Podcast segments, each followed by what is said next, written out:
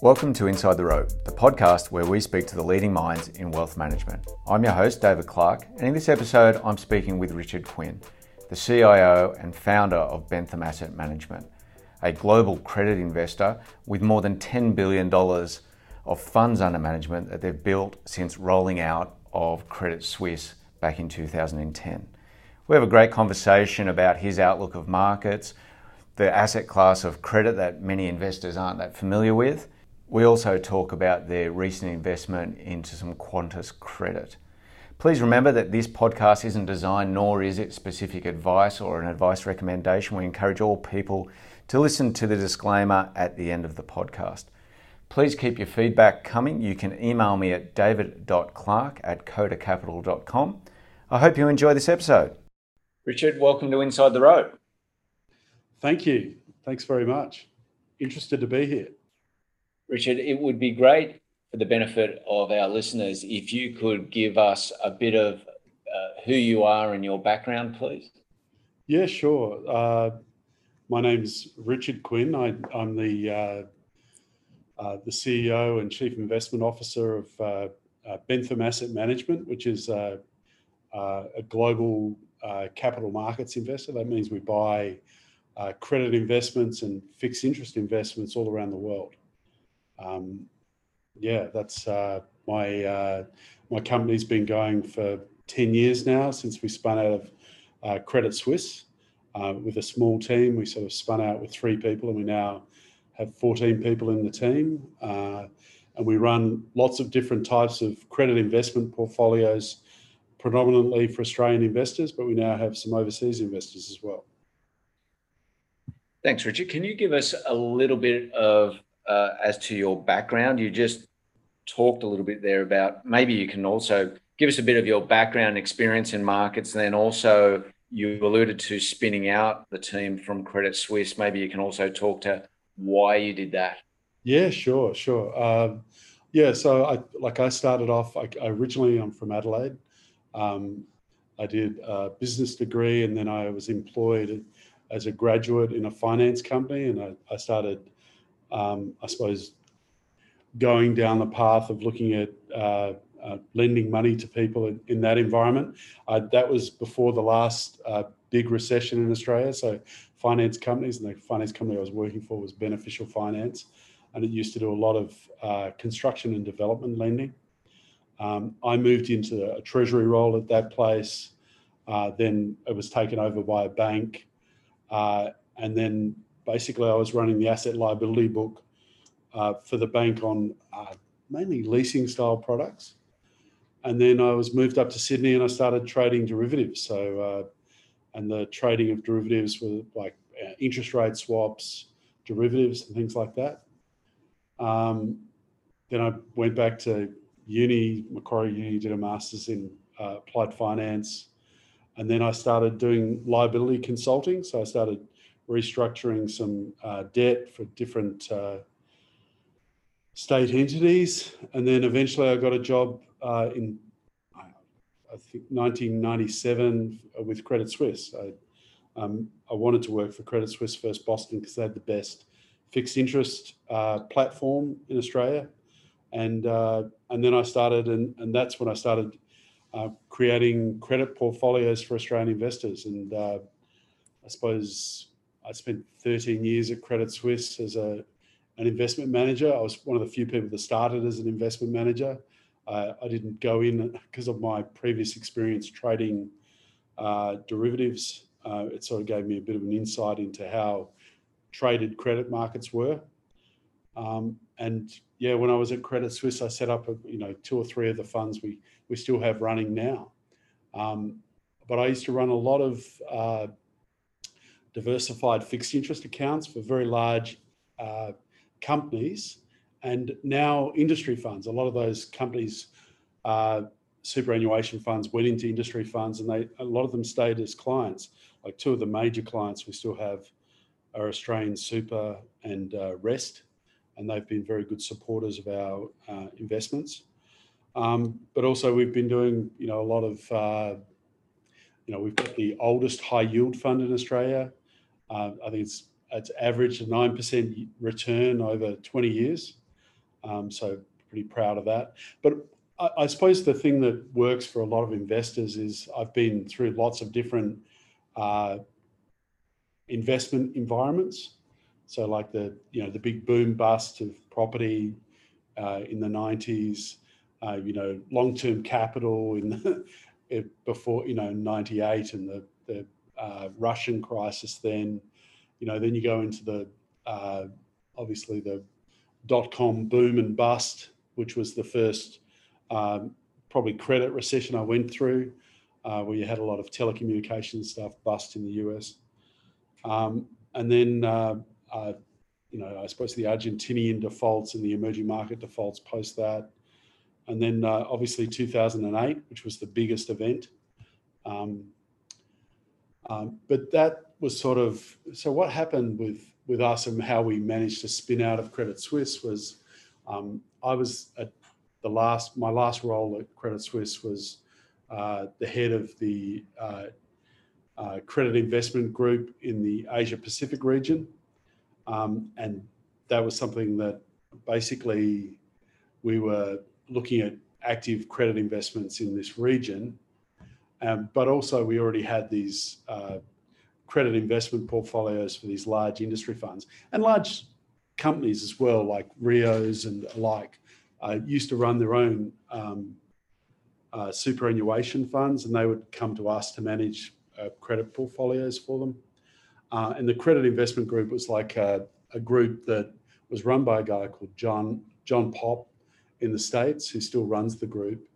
Uh, so I reported through to that guy, and it was like uh, being promoted to the, uh, I, suppose, the first division of uh, of investment professionals. And so my team has sort of grown out from that.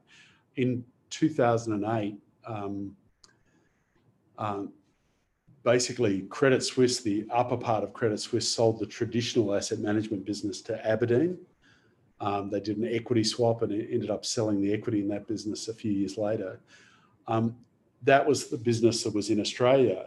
Um, and that actually covered a lot of the costs. And uh, anyone that's been involved in a global investment bank, they come around every five years and, uh, like a sickle, they cut off the heads in uh, uh in global areas uh, outside of their their major hubs. So in 2000 and, uh, 2009, um, basically they sold Credit Suisse Asset Management to Aberdeen. And we were part of, uh, just loosely associated with that. I was reporting through to New York, um, but I had to deal with all the residual overheads that were left in Australia. So I was uh, in 2009 an unprofitable entity of a global entity. Um, so I was not long for this world, nor was my team. So uh, basically they said, we've got a couple of ideas. We could close the business down. Um, and, you know, so our, our, consulting work and the funds that we had at that stage was about uh, 1.2 billion. Uh, or we could uh, give the business away or we could sell the business. And I said, well, listen, I think the business has um, some legs and I think it's a good idea to sell the business. And uh, uh, and I was approached by Challenger to set up a boutique many years earlier. And, and I said, well, listen, I think there might be someone interested in taking the business. Um, and I think we can take the business further and we can keep our association.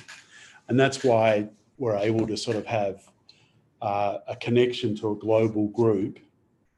Uh, my old team at the Credit Suisse uh, Credit Investment Group, but also have uh, a more established group in Australia as well. Um, so we spun out um, and it was the most terrifying time of my life.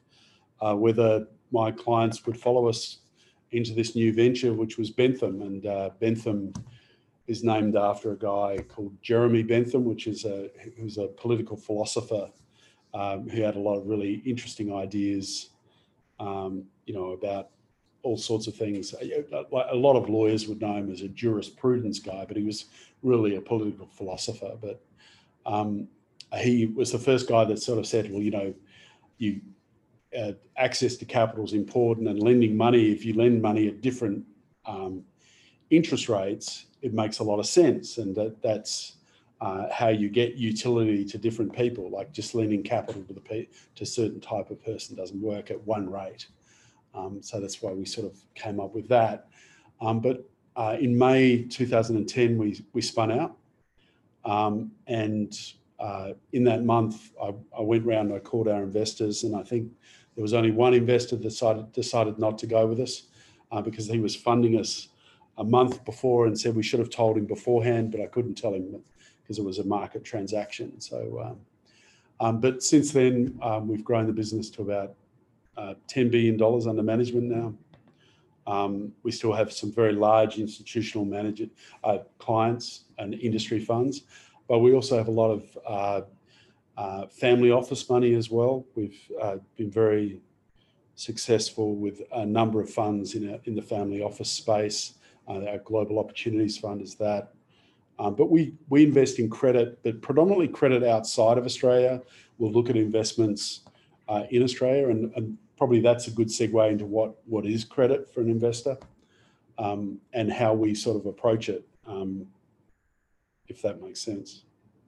Sure, I think that uh, makes a lot of sense. Uh, firstly, you know, congratulations on growing the business a little bit over eight times uh, over that 10 odd years. That's uh, really a great achievement by that metric anyway. But I, I, agree with you. It's a great segue into you know what credit is and the definition of that. So I, I think it'd be uh, it'd be fantastic if you give our listeners your definition and explanation of it. And I, and I, and I apologize if uh, we come across a different. I grew out of a, an environment where there was uh, equity on one side, um, bond investors on the other side, and then credit in the middle. so I think credit's very much a middle asset. It's it's not uh, as risky as equities, and I think a lot of people uh, underestimate that historically equities were seen as a speculative speculative investment. So traditionally, uh, real investors invested in debt, and they lent debt for different projects and different types of projects. So um, basically, credit most companies that you will uh, know and invest in um, uh, have borrowed money, and uh, the way the tax system works, they, they've borrowed more money, um, and we lend that money. Um, literally, uh, we do it predominantly through public markets where you can get a, a price on a daily basis. So you can buy and sell uh, debt uh, in markets. And we buy and sell everything from, uh, I suppose, government bonds through to mortgage-backed securities, through to you know senior secured loans um, to companies all around the world. And what I think we do when we do that is we create an income stream um, which has uh, which can be more consistent and has less capital risk than say an equity investment and then say compared to uh, um, just a government bond or uh, a term deposit, you get paid more. You get a higher dividend uh, or coupon in this case, but that coupon is a legal obligation for someone to pay you. Like it, it doesn't have the same volatility that, uh, say, a dividend might have, um, because the, it's not as dependent on the earnings. I think one of the things that uh, a lot of investors, a lot of investors should know, and they probably they do know deep down in their hearts. Um, the equity is sort of like the residual. Uh, sorry, the equity of a business uh, is sort of like an option on the growth of a business, whereas uh, when you in, invest in the debt of a business, you get paid for the risk of that business, um, but you are most likely going to get your principal back. And that means that you have less volatility in your capital. And it's especially important when people get closer to retirement, when they need income, um, but they just can't afford to have the volatility. They can't afford for, you know, 20 or 30% of their capital to disappear and then get an income off that. And so I think that's why our style of investments uh, are becoming much more important, and especially in the current environment where you have very low interest rates uh, a lot more of the investment return uh, comes from the credit spreads that are available in markets. And, and there are a lot of variable uh, credit spreads. Like we invest everywhere from AAA uh, asset backed securities um, to you know to high yield bonds, uh, which are you know can be quite risky. Um, and but the, the key thing that differentiates us from say um, uh, a private debt investor or someone investing in an Australian company on an Australian stock exchange, we invest in a global market. Um, and usually we deal with brokers all around the world and we create portfolios that we think uh, give the best relative value or the best uh, potential yield um, in a way that an, an, investor can sort of take it, take advantage of as an Australian investor in particular. And we've been doing that for a long time. And you, you know, when you put a credit portfolio together, it's it's a much more different portfolio to that of say uh, an equity portfolio. Like an equity portfolio can afford to have really big winners and really big losers and can have quite large positions in each. In a credit portfolio, you really have to have, you know, much more uh, smaller sort of portfolio exposures because the uh, the big winners don't compensate you as much for the big losers. Yes, unlike an equity portfolio where if you have a big winner, it can go up 10 times. Um, Correct. A bond portfolio is not going to give you that, that particular security is not going to pay you anything more than they're legally obligated to pay you. Yeah, that's true. But um, they do also go up in value. So, I, I, like, I'll give well, you an example. I think that's a good thing to talk about because I think a lot of clients would expect when they're investing in credit and they're essentially lending money somewhere. They're, they're somewhat surprised when they have a level of market volatility and there can be capital movements within the portfolio because the day-to-day pricing of those securities or credit spreads are changing. Maybe you can talk a little bit about that and where that comes into play. Yeah, sure, sure. So uh, very much, um, very much like a bond. Now, what what actually happens in markets is you see risk premiums go up and down. And the same thing happens in equity markets. It's just in credit markets, they're very observable because we measure the credit risk premium because we have a legal obligation to be paid that. You know, we know what it is, we know the cash flow. So, so what you see is you'll see credit spreads go up and down. So these are the difference between the buy and sell spread of the securities. I'm sorry. Um, we might just do that again. Can you say that again? So this is the difference. This is because of the buy sell differences in the spread of the securities. No, it's it's more that um, if if I if I invest in a piece of debt today and say it's got a spread, it say it pays me five percent over the cash rate. Tomorrow, someone will come in and say, uh, "Well, I, I really want that five percent, so maybe it rallies in to four and a half percent, if that's a 10 year duration security, well, I've just made uh, 10%. So uh, when the risk premium changes, it changes the present value of the security. Um, so just like a bond, if you see a bond rally uh, and it's got a long duration, the price goes up. Likewise, when you've got a credit investment and the credit spread tightens, the price goes up and that price gives you a capital gain. And usually, what we're trying to do is we're trying to sell things that uh, we think are going to uh, uh, go down in price and buy things that we think are going to go up in price. It doesn't always work that way. Um, and again, uh, but it's not it's not just the yield on the asset. And we also, you know, we we'll turn our portfolio, we'll trade our portfolio. We won't just hold an asset until maturity. I, I, suppose uh, we bought something recently that's unusual for us. We bought some um, some Qantas debt, ten year Qantas debt. We quite bought quite a lot for the portfolios, and it uh, pays a credit spread of you know four and a half percent over um, the swap rate or you know the the long term cash rate. Now, traditionally, that debt would trade around 200 over, or less than 200 over, actually. Um, so that means at 2%, usually they'd lend it for a 2% premium above the, the interest rate. Um, with a 4.5% premium, we're going to get paid probably a yield of 5%. And I think there'll be a capital gain on that security of maybe, uh, you know, two, a 2% change in the discount value, which means you'll probably get a capital gain of 20%. So you get a running yield of 5%, capital gain of 20%. these are not um, bad performing assets, if you, if you get my drift.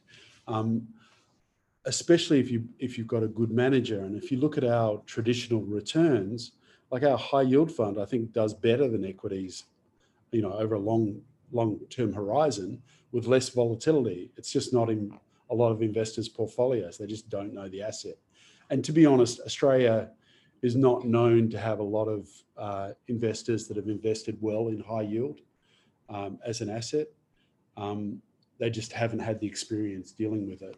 Um, mainly because I think we're much more of a risky, uh, you know, uh, equity seeking asset. In more traditional markets, you find in the US, like uh, most private investors will have an exposure to high yield. They'll have an exposure to certain other assets as well.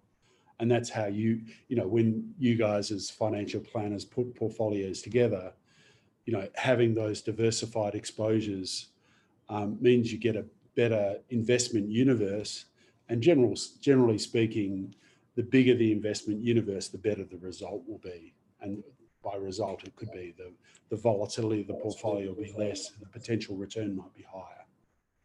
Richard, I think the skill of a manager in your position is paramount in being able to analyze a the risk of a any capital erosion and b uh, pricing the risk appropriately can you use that Qantas example, which I think is quite topical given the market that we're in? Um, talk us through the sort of analysis research process you go through to formulate that opinion to add it in the way you have? Yeah, sure, sure. I like to be honest, we've probably spent more time shorting Qantas than buying Qantas historically, um, because we thought airlines were not a, a not a great business um, mainly because they had a lot of uh, susceptibility uh, to uh, energy prices.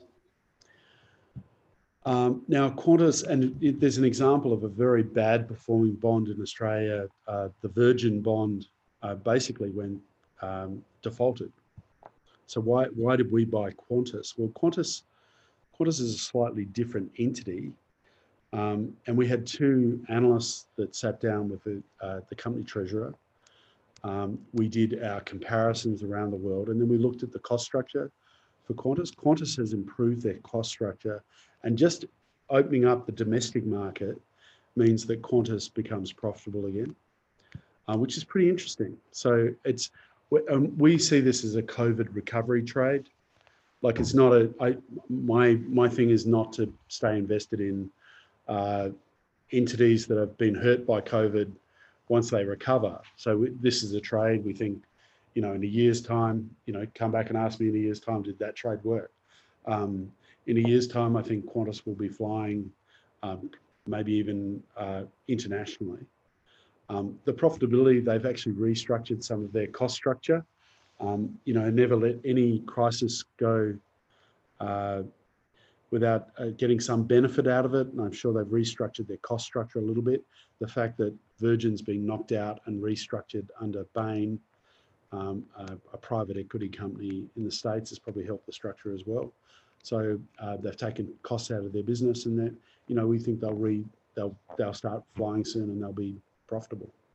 Um, again, I, I, don't think it's the best example. Like, you know, with there's other examples where we've been uh, we've got some uh, companies that do some of the research around uh, some of this uh, virus sort of stuff in the US. Um, you know, basically laboratory suppliers and things like that. They've done exceptionally well. They're quite profitable. There's a lot of businesses that have been interrupted by um, uh, by the COVID events, uh, and we think some of those are, are businesses that will do very well and there's been a lot of forbearance shown by a lot of companies, and we think that's also something that's that's going to do quite well.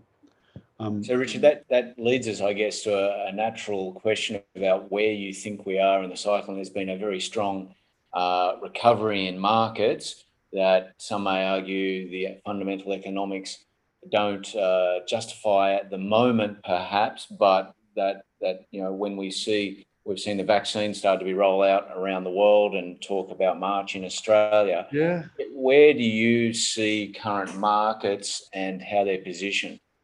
Yeah, it's funny actually because this has been a, a, a, really interesting one. This is probably the this is a very quick recession. Um, if you go back in history, the Spanish flu was a very quick recession in the US. It was the second fastest recession.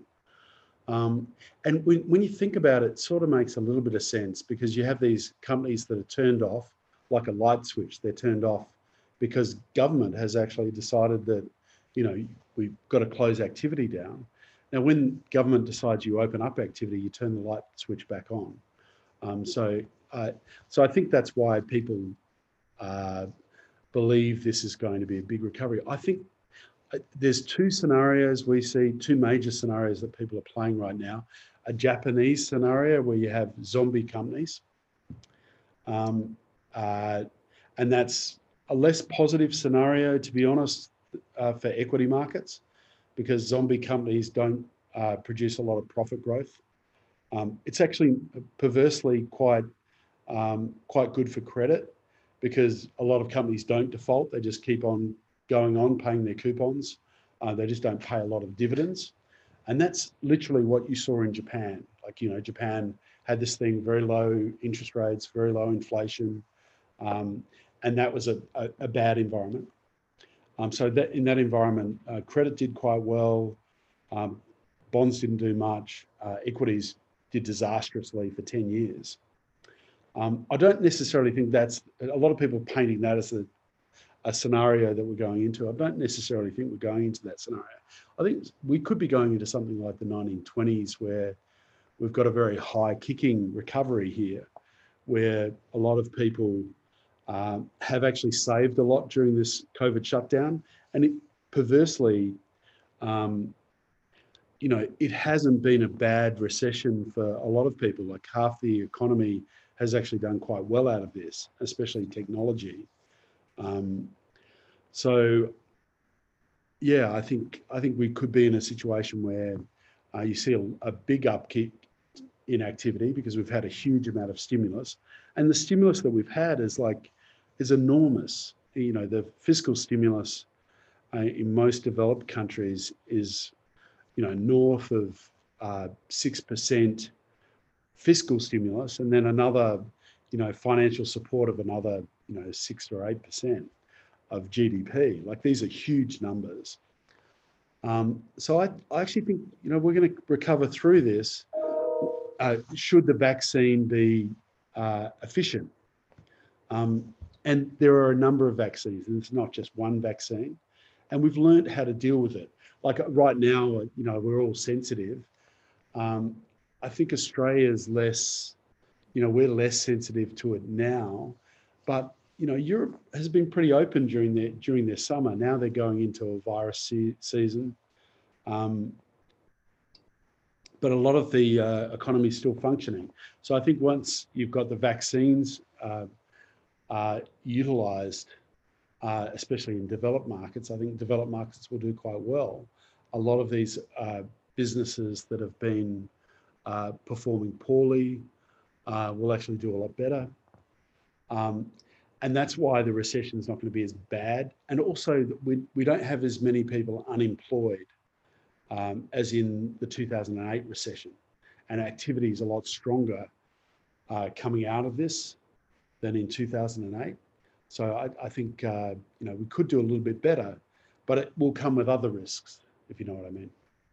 And Richard, where do you see inflation in this? I think uh, many people have That's a, sort of wondered since 2008 and this sort of modern monetary theory, uh, where inflation is, if you could give us your view and, and where that may, may eventuate and or what your view on interest rates are going forward. Yeah, so uh, inflation has been lower than expected for a long time since 2008. And what we've been in, we haven't been in an inflation cycle, we've been in a, a disinflation cycle. That's mean, that means we've been in a low inflation. Um, and again, uh, you know, having said that, we still had inflation, right? Um, I think post this, there's potential, and one of the reasons for that uh, low inflation is you had an, an output gap, uh, you know, capacity that wasn't being utilised. So, you know, you don't have any pricing power in that sort of environment. And on top of that, you had globalization, and globalization basically led to low cost labor being utilized all around the world. Now, there's a possibility that we could be going out of that environment right now, and we're definitely not pricing a lot of inflation.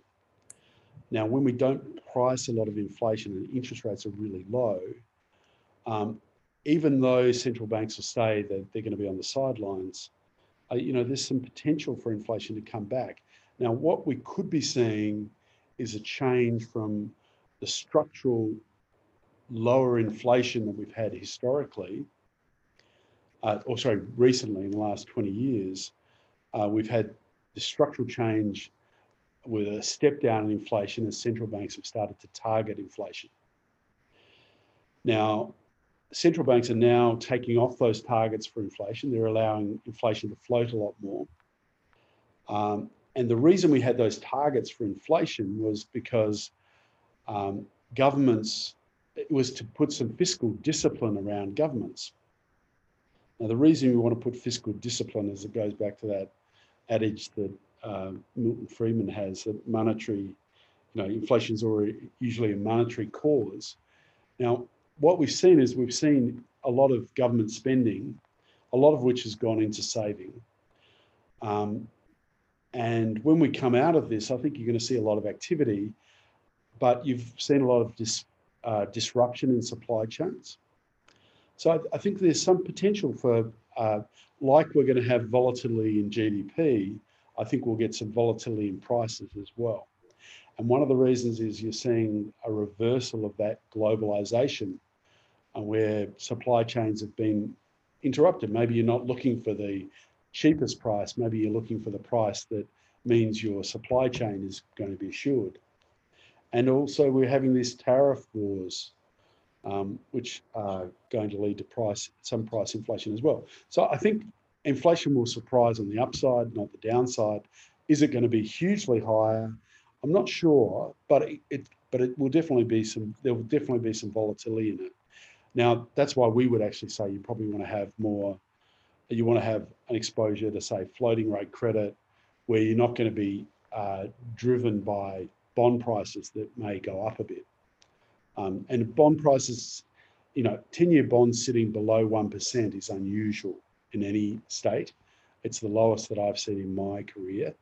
Um, it's, it's popped up a little bit, you know, maybe got down into the 60 basis point sort of range, but if you've got inflation running at two, two and a half percent, um, you know, interest rates uh, shouldn't be where they are now.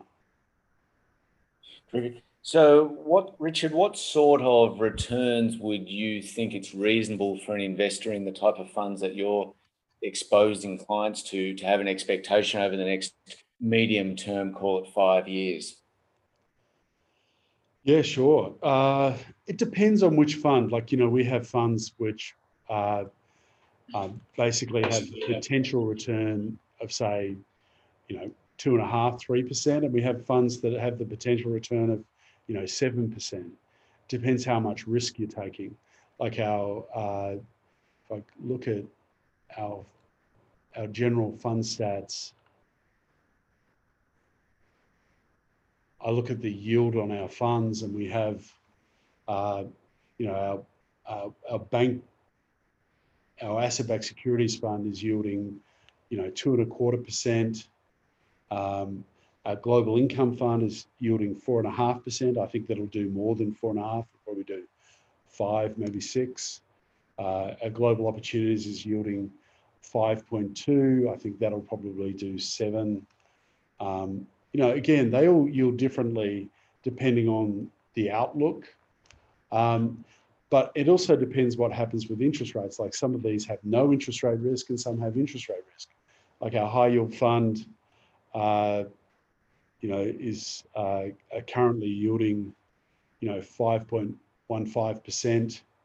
Um, you know, historically, uh, over the last 20 years to the end of September, uh, it yielded 9.1%. Oh, sorry, returned 9.1%. That's over 20 years, right? Um, that's a pretty amazing sort of return, I think, um, for an asset that's less risky than um, equities. Uh, equities hasn't done that. I agree. Richard, thank you very much. Uh, I think that's a fantastic position to uh, leave uh, this episode. I appreciate your time. Thank you very much for it. Um, thank you for joining us at Inside the Rope. No worries. And uh, listen, encourage anyone to sort of reach out and have a look at our website, have a look at what we do. Uh, credit's not an investment they're probably in right now or they, don't know much about. Uh, suffice to say, it's the bigger market in the world. Um, and there's lots of investments. And the thing about uh, credit is it can provide that income with less capital volatility and more security around the capital. Um, and I think that's an interesting thing for people to have, especially in retirement and when they're constructing their portfolios. We definitely have a lot of institutional investors and family offices, and uh, you know we'd like to include your clients in that as well. Thanks for your time, Richard. Okay, cheers to that, and thank you, and thank you, clients. Bye Bye.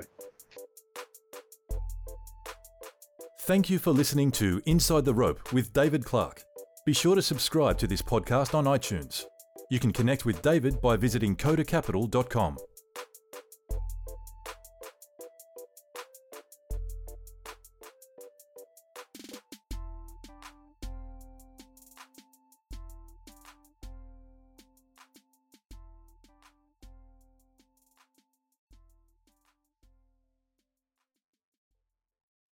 Any views expressed in this recording represent the personal opinions of the speaker and do not represent the view of any other party. If this recording contains reference to any financial products, that reference does not constitute advice or recommendation and may not be relied upon. Listeners in Australia are encouraged to visit www.moneysmart.gov.au to obtain information regarding financial advice and investments.